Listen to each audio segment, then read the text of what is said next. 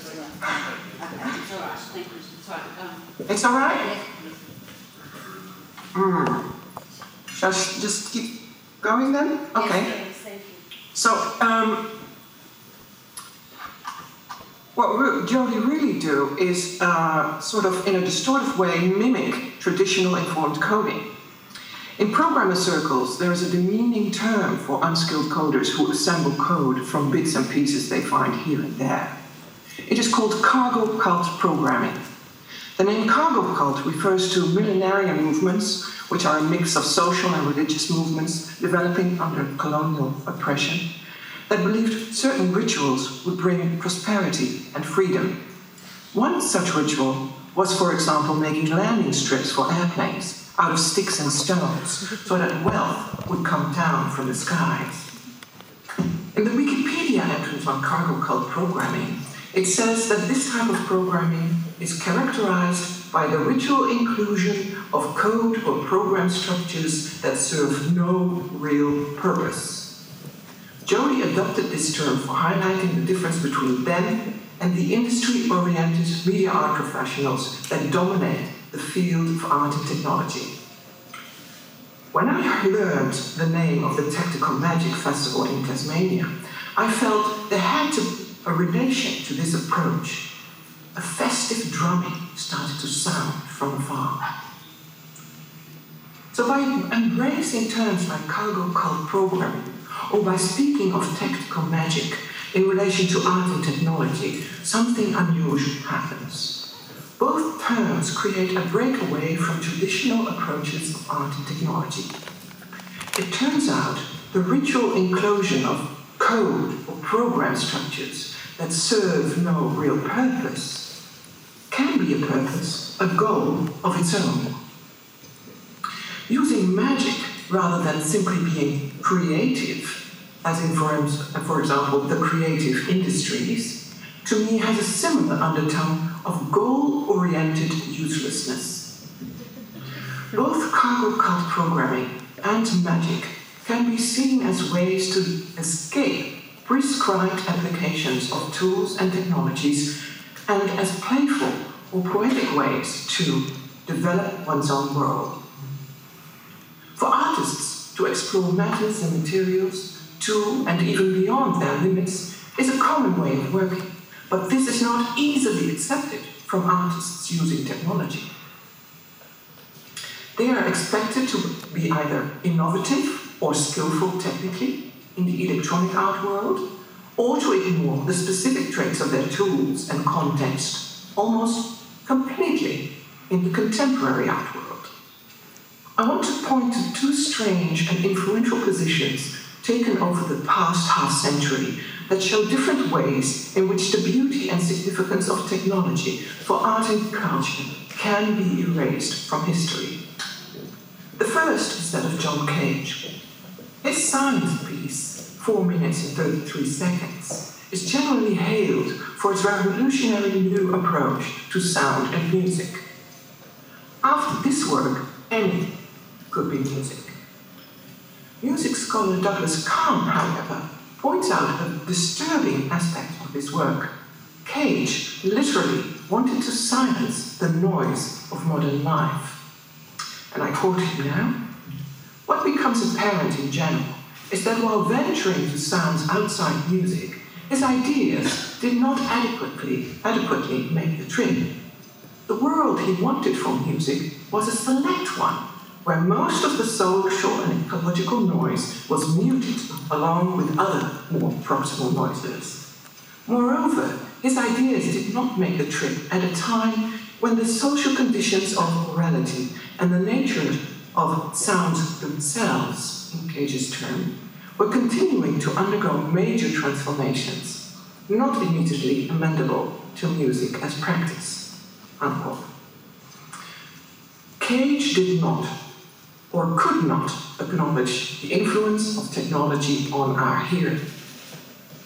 Radio technology had extended the reach of our ears in the mid 19th century, and it even rendered naturally soundless things audible, like magnetic wave, waves, or solar static examined through radio telescopes. Kill uh, quoting uh, Douglas Kahn one more time, Cage built a musical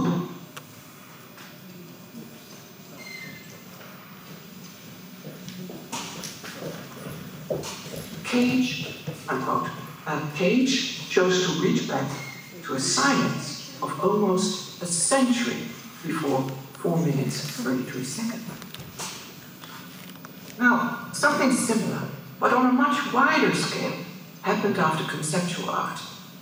The notion of art as idea, as a linguistic product and cultural construct, completely swept aside any necessity to deal with specific material aspects of art.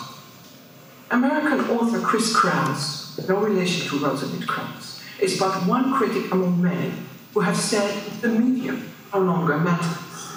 She makes no distinction between video and digital media, for starters. I quote, the complete ubiquity of video and other digital forms within contemporary art has rendered discussion about it as medium obsolete. There is no longer anything singular about video. Images are everywhere. To attempt at any definition of video would be as meaningless as asking, what is contemporary art? All art is now conceptual, defined by its stance in relation to art and its place in mind. Unquote. Discussion about video and digital media is conveniently declared obsolete. We do not have to talk about their properties, according to Chris Kraus and others. But both video and digital media have largely been developed after conceptualism, that persisting heritage of conceptual art, was well underway. This means that the material aspects have barely been part of any discussion, let alone of thorough analysis. The result is that the most significant difference between video and digital media gets overlooked, and other uh, differences too. But so the most significant difference between video and digital gets overlooked. Many texts about art and digital media focus on the production, the reproduction, and the sharing of images.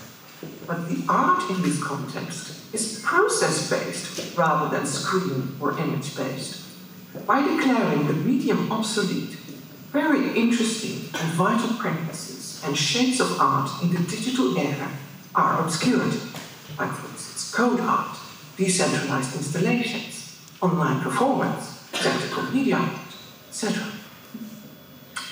The obscurity in which we work shows the face of reactionary, the new face of reactionary art politics the noise cage did not mind, and the digital media we cannot discuss properly are both a threat to the pleasant stability of the higher echelons of culture, where many who once fought the vulgarity of mass media and the culture industry now reside.